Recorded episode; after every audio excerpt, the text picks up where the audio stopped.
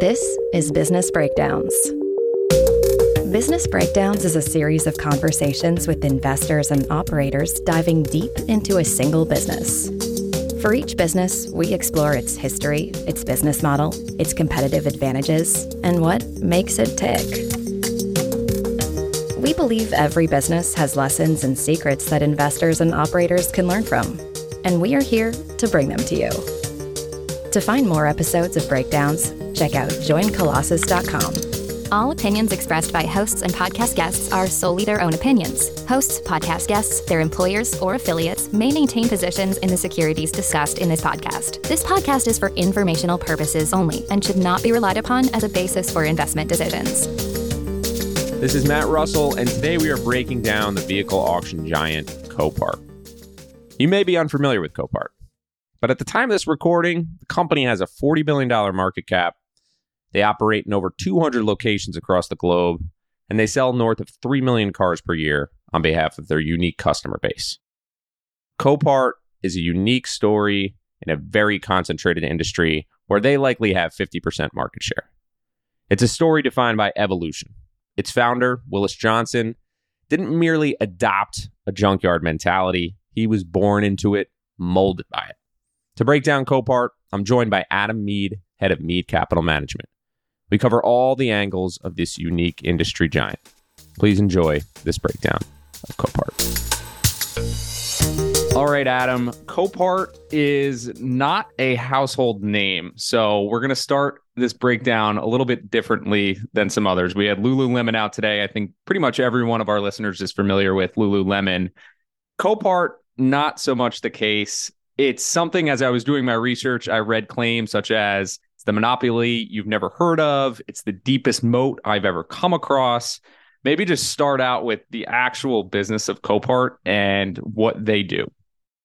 Sure. I have to give my friend Andrew Wagner credit for this term. He calls it the undertaker of the car industry, which I think just encapsulates Copart very well. They facilitate the end of life of a vehicle.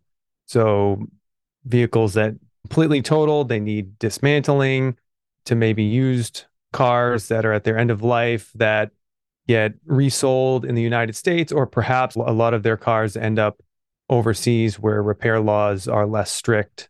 So it's this two-sided network between sellers, who are typically insurance companies, and literally hundreds of thousands of buyers located around the world. So they sit in the middle of this and facilitate this auction network of vehicles at the end of their life.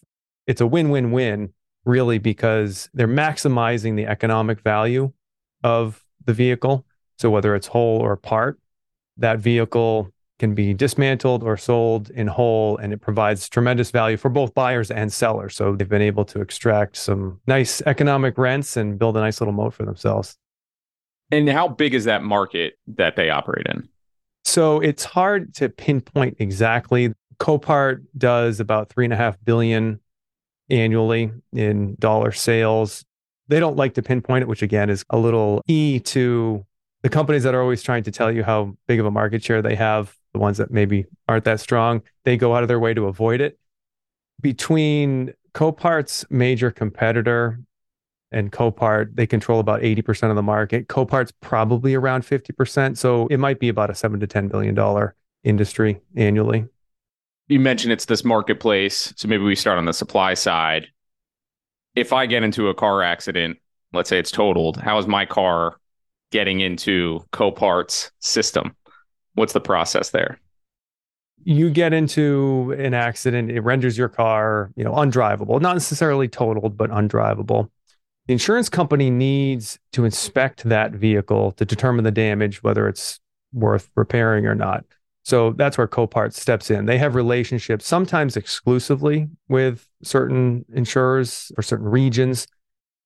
Let's just say, just use round numbers. If your vehicle's worth ten thousand dollars, if it costs them five thousand dollars to repair, they'll pay that five thousand dollars, they're out five. But if Copart could sell that vehicle for six thousand dollars, now they'll deem it a totaled loss, compensate you for it. And if they could get six thousand, now they're only out net four thousand. So in some ways it's counterintuitive. Copart has created this network. The more that they can get for these cars, the more liquidity that, that they create, the more they can create this two-sided network. It actually increases total rates for the insurance companies because it, it makes economic sense for them. It costs a lot of money for the insurance companies to come out, inspect the car, do estimates. Copart is now marketing themselves to the insurance companies saying, hey, we can come in here. We could do this all electronically. We can use, in some cases, A I, essentially, in an instant, tell you whether or not it's worth totaling this car or not. So there's a level of trust there between Copart and the insurance companies. We'll go into a little bit more on the supplier side of things, but quickly, when they are assessing that value that they can get, who's on the other side of the marketplace in terms of buying the parts or perhaps buying the entire vehicle? What's the demand side of the marketplace look like? Literally hundreds of thousands of people access their, their worldwide network. Could be a company like L K Q, which is a dismantler. They're buying these totaled cars. They're saying, okay, you know, this thing is worth this much. Copart provides an incredible amount of information for buyers. They do three sixty degree photographs of the inside, the outside. So they could assess, okay, if it's front end or rear end collision, okay, I know the, the engine's probably fine. And they can quickly estimate how much they can get dismantling the vehicle and selling it for pieces, sell the rest for scrap. There might be buyers overseas. About two thirds of vehicles are purchased outside of the state that they're, they originate in. And that includes about thirty-six percent international buyers. And so you have this dynamic of the U S, just use the U S specifically, is a very developed market, a very high vehicles to population ratio. A lot of vehicles make their way to a low vehicles to population ratio countries that are developing. They need vehicles. They might not have the same repair laws that the United States has. And so they're economically valuable, even if they're twenty years old and they have couple hundred thousand miles on them. A lot of Toyotas out there. Yeah, probably. In the outer yeah. countries. So I understand it. Is Copart actually doing any of the dismantling themselves, or are they largely selling those cars into dismantlers? The business started out, the very early days, Willis Johnson started out as a dismantler. Today, they're just providing that auction mechanism. In some cases, they will. They've found, in particular with the insurance companies, they have now incentivized themselves. They've aligned their incentives with the insurance companies to take, for a, a fixed percentage or a fixed fee, Copart will take on the responsibility of towing and listing the vehicle. And so they're incented. In some cases, they will actually conduct minor repairs to the vehicles to increase that selling price, which then helps them, it helps the insurance company. So other than some of that work that they do, they don't really get into that nitty gritty. They're really trying to provide that turnover, getting those vehicles through the system. I highly recommend the book Junk to Gold by founder Willis Johnson. I mean, he talks about, you can see him hit these bottlenecks in the business, investing in computers. He spent, I think, forty thousand dollars creating a system for the California D M V because he was doing three hundred cars a day out of this one location back in the day. And every single car, remember, has a title. That title has to be tracked and paperwork. And so to his benefit, to create this system that also helped the rest of California. And of course, now we see this everywhere where they integrate with the D M V to make it nice and easy. I probably waited too long to ask about Willis Johnson. He seems like a larger-than-life character, non-traditional backstory. Can you walk through his career, when he started the business, how involved he's been, some of those key decisions he's made over time? His story is the story of the industry in many ways, so it's fascinating. He did start in the seventies. He, he actually grew up. His father had a, called it a dismantling yard. It's a junkyard where they'd break down the cars for parts and they would sell the carcasses basically for scrap. Eventually, he went off again. The book is just fascinating, but he went off, went to all different things. He went off to Vietnam, came back, wanted to start his own business. He actually lived in a trailer on one of the properties. His first venture, I mean, really just bootstrap, But he had these ideas. And one of the reasons why he broke away from his father was he had all these ideas for improving the business. And as when he went away and then came back, one of the places he worked was a grocery store and retail. And he could see that a nice, and this is part of his military background too, like a nice orderly system, a nice orderly store would increase sales. And so even being a junkyard, he would paint the floors white every single year and organize the rows very cleanly and organize the parts and clean them for people. In the olden days, it was just ripping apart the cars. They were greasy, looking for parts.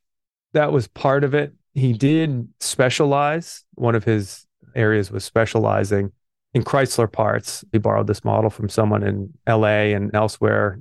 This guy in L A was doing Chevrolet, and he said, well, if I can specialize in Chrysler, I can essentially, they were the low value brand, but by specializing, it allowed him to create a larger market. And so he supplied a couple of taxi companies with their parts. We saw that Chrysler was shutting down a certain manufacturing plant. So we called up Lee Iacocca and bought a bunch of parts in bulk. I mean, the early days, he would get on the phone and tell everybody in the industry, okay, I have these parts, or these parts just came in. Eventually, they were faxing something like eight thousand pages a day to various locations, just driving volume. He was very entrepreneurial, and he was not afraid to take risks. People thought he was crazy when he invested over one hundred thousand dollars in a computer system. Here's a junkyard investing over one hundred thousand dollars, you know, probably multiples of what a house would cost back in those days, to track his inventory. And you just take that model and just repeat it. They were the first, created this online auction bidding. They've had various iterations of these. Today we're up to V B three, virtual bidding three. When the pandemic hit, they were one hundred percent ready. They did not miss a beat because they had already had it set up. You can see the evolution of the business from dismantling to parts to totaled cars. And now today they're moving into more of light accidents or even whole cars, which is one of the reasons why the stock price has really taken off. People have realized the value of their network. It strikes me that the salvage business and selling parts, dismantling for parts, would be pretty capital intensive. If you were calling up a Chevy plant and trying to take some of that inventory off of them, you need the capital to buy those cars up front. How was the business financed early on? It sounds like he made a lot of big investments. Did they go public early on? Did they have a lot of financial backers? I'm curious because it seems like, similar to a grocery store, the working capital management, inventory management is super important here. How did they do it in those early days?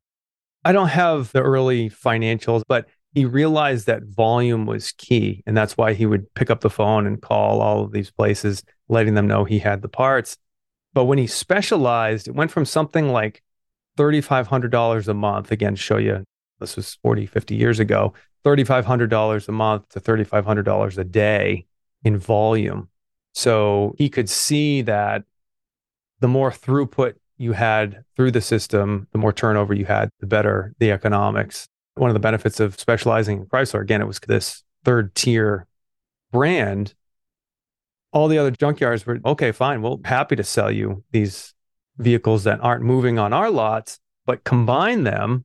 And now he's the go-to guy for Chrysler and is able to supply everyone who needs it. And so he was very tuned to, to the turnover aspects of the business. Yeah, it's super important. And it makes sense with the grocery analogy, I think, in terms of connecting the two businesses and how important that is.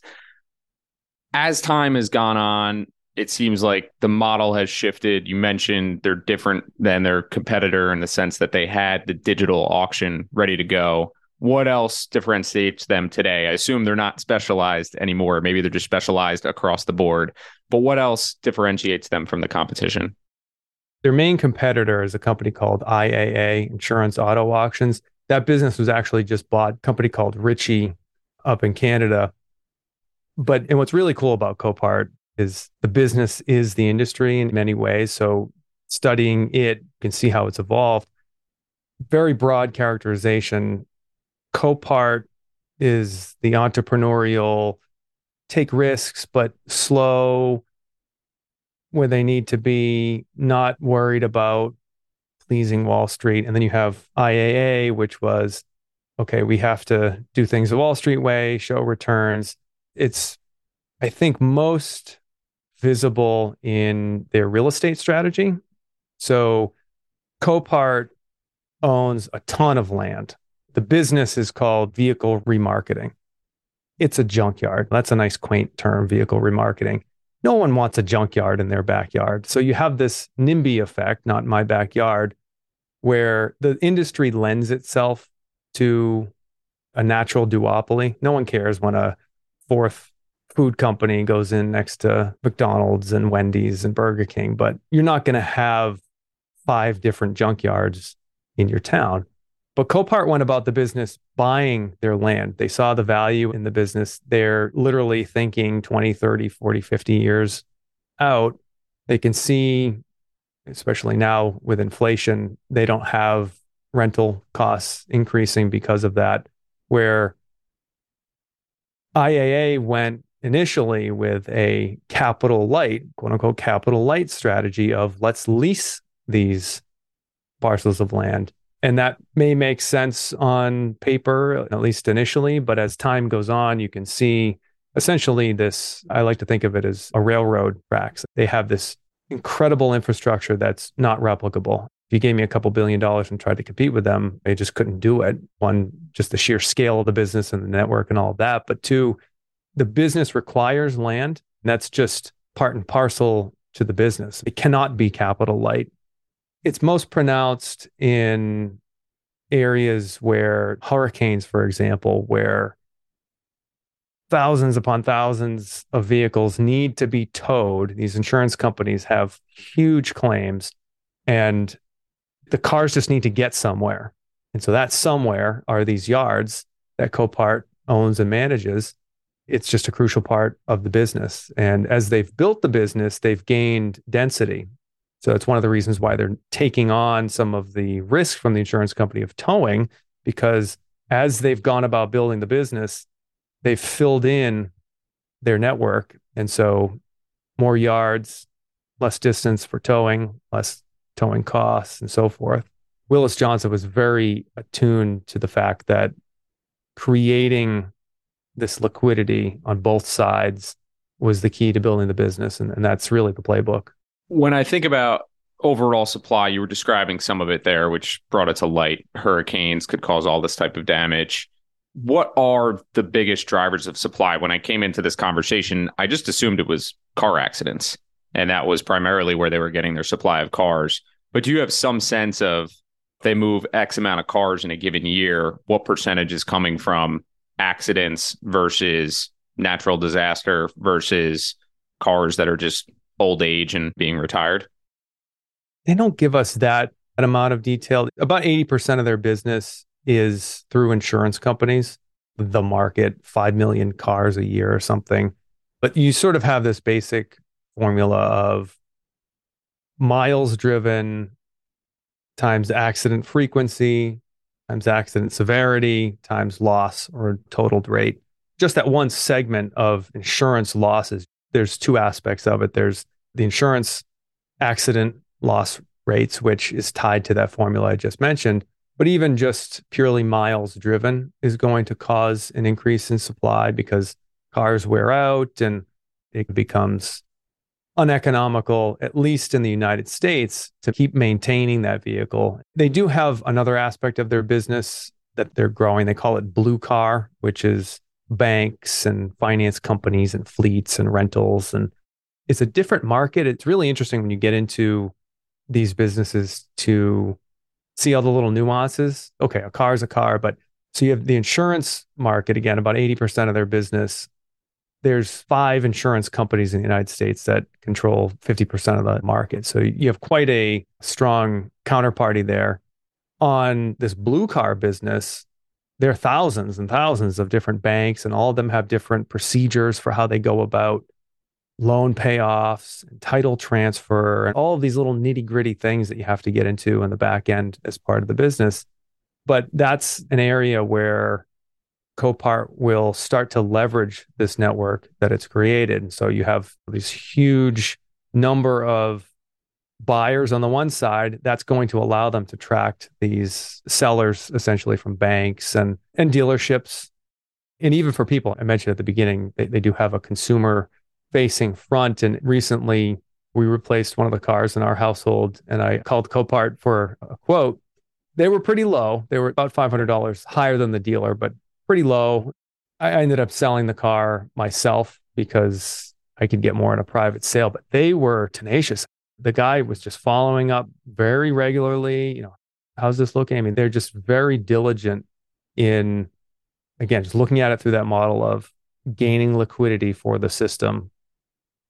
All these different fronts is how they do it. And in some cases, they'll actually buy cars for their own account. I mean, that's one piece of the business. You talked about turnover and so forth. In most cases, they are not buying the cars from the insurance companies. They're just acting as agent. In some markets, and even in the U S, they will buy cars just to increase liquidity of their auctions. But by and large, the business is capital intensive from a standpoint of needing land and so forth, but not for actually buying these vehicles. I think that's an important point. Yeah, maybe we can jump into that a little bit in terms of the actual transaction. You have insurance company approaches Copart, Copart looking for the demand on the other side of the market. What does that look like in terms of the economics that they would keep from any type of transaction that took place? And it sounds like they're not putting up any dollars themselves or taking on any risk with ownership of the vehicle. So what does the cash flow flow through look like for Copart specifically? Yeah, so about eighty percent of their revenue comes from buyers' fees, actually, and only about twenty percent from the sellers. So on, on the seller's side, they take, again, depending on the arrangement with the insurance company or even in a particular market, they might have a fixed fee or a percentage of that, the ultimate sale that comes to them. It typically works out to like one hundred fifty dollars to, to two hundred dollars per car for the typical insurance company. The buyers pay a fee. It ranges based on the selling price. So twenty-five dollars to eight hundred dollars up to fifteen thousand dollars sales price. So if you work the percentages out, a smaller value purchase would be somewhere between thirty to fifty percent of the sale price. But as you get into the higher value stuff, it might be seven percent. I think that's where it caps out, is about seven percent of the sales price. I assume that this is just the concentration of the supply base versus the fragmentation of the demand base is what drives that eighty twenty. Is there anything else going on there? Makes sense just in terms of logic and, and finance, but anything else that's driving that big delta between buyers' fees and sellers' fees? Just a few on one side and many on the other. In terms of costs, some cost of goods sold around salespeople and everything else that runs a corporation, but do they take on additional costs? You mentioned they'll take on the responsibility of towing. Is that something that they get paid back for first? What other costs do they have associated with the actual sale and movement of the vehicle? So the car will get towed to one of their yards. And so they'll have direct, they have a towing fleet of their own, or they'll pay a third party to tow the vehicles to their yards. So it's essentially a function of fuel and labor. Own the land, so they don't have to pay for, for rent there. Building on site, they might have to pay depreciation, essentially. They'll do minor cleaning or minor repairs and cleaning of the cars. They'll have to take photographs of the vehicle. They'll have to post it online. They'll have to do the D M V paperwork, which again is largely electronic these days. You know, if you look at their balance sheet, I think they have about a one hundred million dollars investment software, capitalized software that they've created in-house to allow all of this. All of these upfront costs get capitalized into an account. It's called vehicle pooling costs. So it's, it's essentially an inventory. So they do have an inventory line on their balance sheet for those vehicles that they purchase for their own account. But this vehicle pooling cost is essentially their inventory. These costs that they're fronting upfront before the sale is made. It takes about forty-five to sixty days all in to get a car through their system, which again is the need for so much land. forty-five to sixty days for it to turn over, basically come into their system and then be sold. Mm-hmm. Yeah. Could take a couple days, might sit on their yard, and then the insurance company has to do something with it. Okay, we give you the go ahead to do this, and just running through the D M V, having the auction, having it shipped to the ultimate buyer, generally a forty-five to sixty day window. I know it's going to be somewhat of a blurry metric to calculate. I'm curious how much inventory they typically carry throughout the year, how much of that line item, what that looks like compared to revenue or whatever other metric you'd be looking to use. How often do they get stuck with inventory that just sits on the lot or in the yard? They can turn it over. The vehicle pooling costs, that will get assigned essentially to each vehicle that gets turned over. So that's going to move through the system quickly. If you listen to conference calls, I mean, they'll talk about, especially now in particular, the volatility in used car prices. They are today less willing to take risks with their own account and own vehicles. So it, it can fluctuate. They don't have traditional turnover in the sense of having a nice clean cost of goods sold line and so forth. If you just do Uh, blunt back of the envelope, total inventory, inventory being inventory and vehicle pooling costs divided by revenue, it's something like twenty days worth of inventory. Again, you don't have a cost of goods sold figure there. So that's really the capital requirements of the business, the land, and then you have the capital tied up in inventory and some receivables. That makes sense, and not an unreasonable number to have in terms of days. As you look at the margin profile of the business, maybe you could separate the eighty percent versus the twenty percent, but what does that look like on a normalized basis? And if you want to separate the two different business lines, that would be helpful as well. You look at it in four quadrants. So they have service revenues, which are these auctions for others. They're acting as an agent. And then they have vehicle sales, which are their own inventory. Th- their own inventory. And then that is further delineated between the U S and international. U S is about eighty-five percent of the business, international about fifteen percent. U S, they make about a forty percent E B I T margin. Internationally, it's about half of that, low to mid twenties percent. And that's a function of density and the scale that they have in the U S. Their international markets range from the U K, Germany, some of the Nordic countries. They have some business in Brazil. They haven't built out that density that they have in the United States. But their G and A expense, it's really interesting to see the business. It's very clear to see how the business is scaling. ten years ago, G and A expense was maybe thirteen percent today. Their third quarter, I think they were down around five point five percent for G and A expense as a percentage of revenue. So that's the playbook, is increase that scale. You see yard operations expense decline less so, but that again is a function of density, and you know, they have more locations, so they have less towing costs and, and so forth. And then just these investments that they've made over time in the business to make it more efficient. They can stick a little camera in the middle of the car and the thing takes all these pictures. That might save a huge amount of time compared to the old days where they had to manually do it or not do it at all. How does the earnings profile of the business compare to free cash flow? We've talked a little bit about capital intensity of the business, but are you seeing pretty good free cash flow conversion? Any percentages or ways that you think about it? And what does the CapEx budget look like on a year-to-year basis? Is it some percentage of sales, or are they having very lumpy, big real estate outlays? What goes into that? Cash conversions is good. Again, you read the financial statements, they're very clean. It fluctuates. It's not a business that's nice and linear. I mean, if you get a hurricane, a Hurricane Ian recently, they're going to invest a huge amount of time and money to get those cars. They try to aim to have twenty to twenty-five percent capacity in the business. So organic growth or a hurricane hits and they need all of this room to store these vehicles. They want to have some extra space. In some cases, they have to actually spend money and rent temporary space to house these vehicles. So from year to year, quarter to quarter, things will fluctuate depending on hurricanes, which again, rent space. They might have to pay more in towing. They might have to pay overtime for their people to get it done. It's just so refreshing to see is they focus on the customer. I mean, they're not saying, okay, well, we're, geez, we're not going to take this on because it might hurt us this quarter or something. I mean, they really focus on, typically with a hurricane, it's the insurance companies. We need to get these done. We need to get them done almost at all costs, which helps them win business down the road.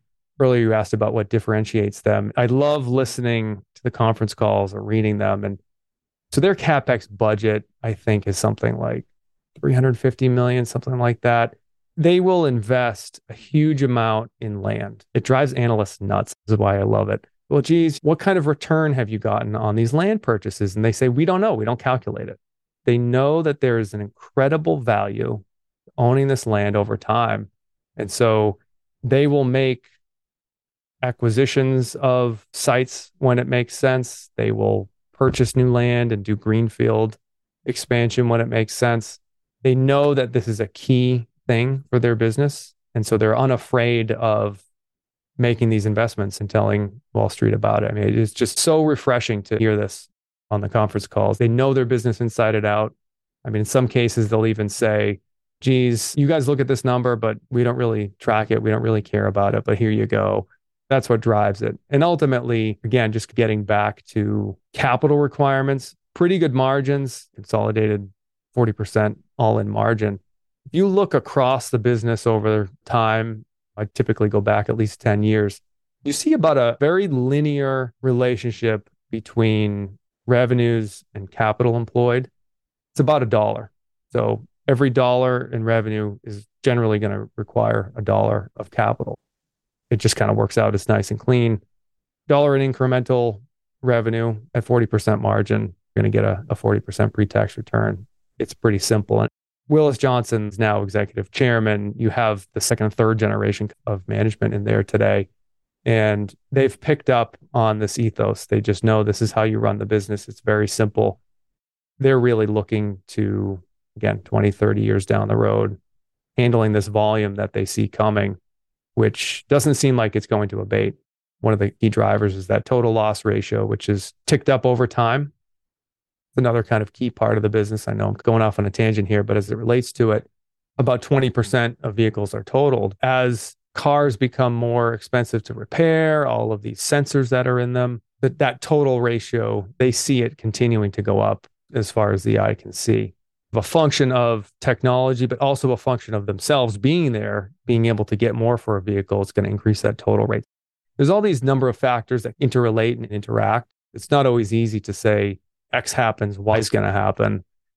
Yeah, I guess that was a question that I did have, which is, and this could be coastal ignorance, but if I step back, I think less cars on the road, or it certainly seems like there's less cars on the road. You have some exchange of people. Instead of buying a second or a third car, taking more Ubers, you have two people decide to do that, even though there's an additional Uber vehicle. It's just a change in the utilization. You also seemingly have less accidents with cars and some of their sensors now. So that seems like it would be headwinds for this business, but they've grown revenue substantially each of the past four or five years. I was very shocked to see the continuous growth. So what are the main drivers there? Is it that loss ratio, which you described, which makes sense logically and something I've experienced where a bumper fell off and all of a sudden the car was totaled and I was scratching my head a little bit. Is there anything else that's been a major driver of growth for them? That is a big part of it. And you hit on something that's key, which is if you don't have a vehicle, the Uber is still putting on the miles. That's still going to increase the risk of that Uber driver getting into an accident, or at the very least, for sure, more miles on that vehicle is going to wear out that vehicle. But the business has evolved from junk cars, dismantling and all of that, to today where they're putting through their system because of the liquidity, because they're so efficient at it, because of the network, into less damaged vehicles, and even in some cases, whole cars. So now they're potentially competing in that market. In two thousand seventeen, they purchased a power sports auctioneer, National Power Sports, N P A, So they've gotten into motorcycles and small recreational vehicles. It just makes sense that as they have this incredible platform, as they're looking to add more volume, whole car seems to make sense. And again, banks that are repossessing cars that are otherwise drivable and perfectly fine, fleets, rentals that are just at the end of their life. It just makes sense to leverage that network. That equation, I mean, Americans just love driving cars and you see these dynamics in the city, but vehicle miles have, have remained pretty elevated over time. And so you, you have this basic population growth as a natural offset to that headwind that you mentioned of maybe using some more Ubers and so forth. Autonomous vehicles, which could potentially take a couple of decades to really be a threat to this business. Do they offer financing to buyers? Confident the answer is no. I would think that is something that they're evaluating, and they may just take the stance that, hey, we're we're a network, we're a vehicle remarketer, we're not in the finance business. Listen to these conference calls, Wall Street. Well, geez, you know, have you gone to this, or could there be ancillary services that you could provide to fleets or something, or wax the cars or something? Everybody has all these ideas of what they could do, and they ton. One of the things that they're very good at is sticking true to their core principles, which you look in the balance sheet today, they have two point one billion dollars worth of cash. I mean, that could burn a hole in a manager's pocket. They've been very disciplined at using cash and deploying it and returning it to shareholders as well. Yeah. Can you talk a little bit about that? I imagine all those angry analysts on the call would prefer that they're buying shares and not buying land or paying out dividends. What does the dividend share buyback history look like? And do they have a stated goal or stated philosophy behind that? So they don't pay dividends. They have never paid a dividend. They first look to the organic growth of the business. So that's investing in land, technology, developing their technology. They're, they're not afraid to spend on that. And then you see these periodic buybacks, pretty meaningful buybacks, maybe five percent of shares outstanding. They haven't bought back shares, gosh, probably in three or four years now. But if you look back over the past decade, you see these pockets of chunks of big buybacks happen. And they don't know. And that's another thing. They're not afraid to say, we don't know. And we know that there are going to be opportunities. We know that historically, we've been able to deploy this capital. They're largely unapologetic about the way that they've operated. And the history bears it out. They have the track record to stand on. When you think about risks to this business, I think you've mentioned environmental risks with hurricanes. That's obviously something that could cause a hiccup. I'm sure they get insurance for it, but that seems like one thing. I'm curious what else is out there that has historically caused the shares to sell off or the business to be under threat. And then what you think about on a go forward basis in terms of risks and threats to the business. Well, the hurricanes, I mean, to the extent that climate change is increasing hurricanes, that's going to cause, it's going to be a tailwind for them because they're going to have, say, more flooding events and so forth. Doesn't it impact their junkyards though, too? It's mostly land. The building's almost only there just house the people and some tools and stuff. And of course, I'm simplifying, but storing vehicles on a big plot of land, if a hurricane hits, okay, it's a little bit messier or muddier, but it's not going to impact them to the extent of, say, a home that's insured or an office building that gets flooded with all this technology and nice things in it. You know, you're talking about a garage, basically. But slowing growth, they are fifty percent of the market, pretty saturated. I think they still have a good runway ahead of them. International, I mean, it just makes sense for them to go overseas. They entered the U K market, I think, two thousand five, something like that. In some of the markets that they've entered, they've had to, U K is a good example, they've had to purchase cars for their own account to prove that the system works. So there's always a risk that they go in there, essentially create this market, and competitor comes up and says, okay, insurance companies, you've seen that it works. Copart has done the work for us. We're going to step in and offer something that's competitive. I think net, the international opportunity that they have far outweighs risks in those areas that I just mentioned. Autonomous vehicles, I mentioned that a couple minutes ago. I think that's still a long way off. We've seen how counterintuitively, okay, more sensors on a car, okay, they're going to be safer and get into less accidents, but it actually causes the total rate to go up. So what causes the total rate to go up? Because of the technology. So if you have a bunch of sensors, they've seen this total rate has just continued to tick up over time. If every single vehicle was communicating with one another and everything was autonomous, you wouldn't have this. So that's like the the, the ultimate threat. But as we stand today, even if tomorrow, say Tesla comes out with their fully autonomous vehicles, one hundred percent safe, perfect, it's going to take fifteen or twenty years to cycle that technology through the car park, this term for how many vehicles are on the road. It's just going to take a long time for those vehicles to get through. Even after then, just think about the business. If all of the U S was autonomous vehicles and one of them gets into an accident or you know, someone backs into something and where they don't work, that vehicle might still be worth something to someone overseas in a developing country that, okay, we don't need all these sensors. We just need a vehicle because we need to drive twenty miles a day. You could still make the case that their network is still valuable in that case. So I have no clue how that's going to play out. It's certainly a risk. I, do, I can't quantify it. I haven't adjusted for it. I think it's going to develop probably slower than people think and differently, and the business can adapt. I think the biggest thing that they've proven is having this network.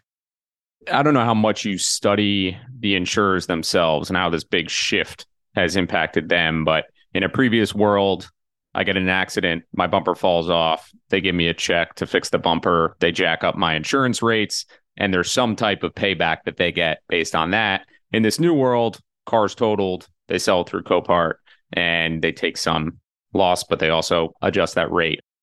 Do you know what's better off for the insurance company? If you just step back and look at this trend, has that been a net positive or net negative? Obviously, they're adjusting things all the time, but curious how they feel about that.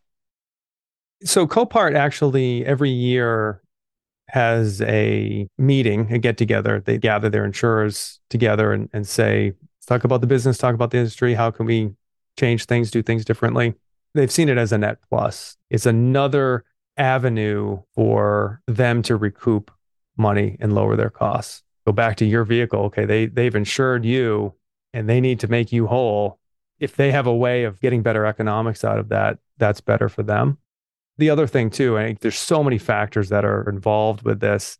Repair costs are another thing. So just depending on repair prices and used vehicle prices, all of these things fluctuating in the repair market, we've seen some consolidation happening. So now you have more powerful folks on that side of the equation. So maybe they have less bargaining power there. So there's just all these factors kind of get thrown into the mix. But over time, the business has just continued to prove its worth.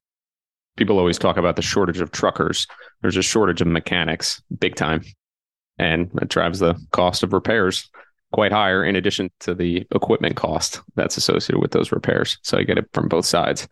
I'm curious when you, from an investment perspective, think about valuing this business. It seems pretty straightforward in terms of how earnings convert to cash flow. There's some general sense in terms of how much capital is going into the business.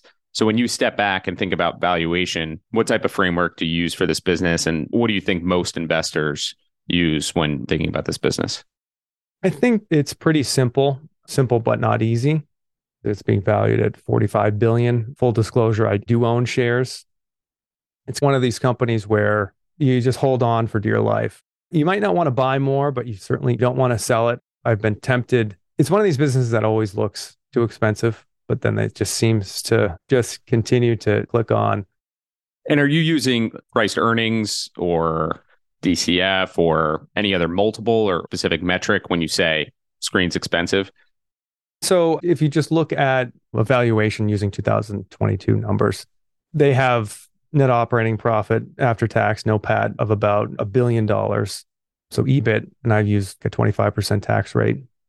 If you just divide that into the market cap, you get single digit yields. Low single digit, yeah. Yeah. Single digit yield, double digit ratio. So you're going to have, even if they distributed all of their cash, you'd get a pretty low yield. Now, using round numbers, if you use a ten percent discount rate, that's going to imply growth of pretty significant single digit, mid to high single digit growth in perpetuity. the business is earning after tax, pre-tax about forty percent, call it thirty percent after tax return on capital. To grow at six or eight percent, it's going to require maybe twenty-five percent of earnings. So they could still distribute a couple of percentage points and make that growth. But again, just looking at the U S is largely saturated, although you can make the case that full car has the potential to be very big for them. International has the potential to be very big. So if you assume modest growth over ten years and then just put a cap on year ten and discount it back, say a fifteen percent growth of the first ten years and then discount it back, you might come out to something of around twenty-five billion, which I think is what I had in my analysis. It's not one of these ones, and the way I value businesses is not to that level of precision. You can see the cash flow that they're generating, you see the risks that they have, but you also see this expansion. I mean, if you assume that international operating margins go from twenty-five percent to forty percent, now your distributable cash goes a billion two or something. Nothing I'm saying is investment advice, but th- there's a risk that when you put too fine a point on it, it would lead you to pass when you just take a step back and you look at economic moat that this, this business has. You look at this win-win-win equation, this model that they've created. You look at the management, the way that they treat the business, the way they treat growth, the way they've approached it, the way they approach capital allocation and returning capital to shareholders. All of these things lead you to say, this is a business that I don't want to part with. We always close this conversation out with the lessons that could be applied elsewhere. So what makes this business special that you might look for in other businesses, or what's unique about the research and analysis that went into Copart that you think you could apply elsewhere? How would you respond to that in terms of major lessons here? I think I'd point to two things. One quantitative, one qualitative. Qualitative one I mentioned earlier. I guess I'd characterize it as a management team that's unafraid of Wall Street. It's this clue that they truly own the business. Literally, in the case of Willis Johnson, Jay Adair, who's his son-in-law, they own the business. They know the business inside and out. Give you that number, even though we don't use it internally. We're buying all of this land and we're going to continue to spend hundreds of millions of dollars on land, even though we don't run a calculation to tell you exactly how much it's worth. There's a level of confidence, but they don't cross the line into arrogance, which I think is subtle. And you can't screen for that. The piece there that I think leads me to believe that, well, Copart specifically, but in the other cases, it's not arrogance, because sprinkled into all of their comments is a lot of, I don't know. They're not afraid to say, we don't know, or we don't have that number, or we haven't looked at. There's a level of humility there that they know their business, but they're not afraid to say that they don't know. That's the qualitative part of it. The quantitative piece, I've just continually been surprised at the value of capital intensity. So I mentioned I A A taking this capital light route, and you have capital light being the thing that every business strives for, and SaaS businesses and requiring no capital. And certainly there are those businesses that don't require capital that are very, very good businesses, better than Copart. But the specific lesson there is that capital intensity is not a bad thing. This business requires a lot of capital in the form of real estate. You see this play out in other industries like less than truckload, L T L trucking. So I looked at Old Dominion Freight Line. Its competitors, we compare Old Dominion creating this network, buying these locations, and look at Yellow, a disaster of a company that's trying to lease. It's incredible to see, instead of outsourcing, you're controlling your own destiny. The aggregates industry, I just looked at them fairly recently, Martin Marietta and Vulcan Materials. Waste management industry, another one. Capital intensity is the reason why it's such a good business. I think they're just thinking through the implications of it and not blindly saying, okay, well, geez, capital intensity is a bad thing, because when you have a very sticky business that generates really good margins, yeah, capital intensity can be, can actually protect your business. Makes a lot of sense, and very interesting business. Definitely one I had not previously heard of. It's always interesting to see these super niche operators that have dominated things, especially when they've been doing it for decades. And once it comes onto your radar, it's like, how did I miss this previously? So appreciate you taking the time to break this down with us. You're very welcome. This is a lot of fun. To find more episodes of Breakdowns ranging from Costco to Visa to Moderna, or to sign up for our weekly summary, check out join colossus dot com. That's J O I N C O L O S S U S dot com.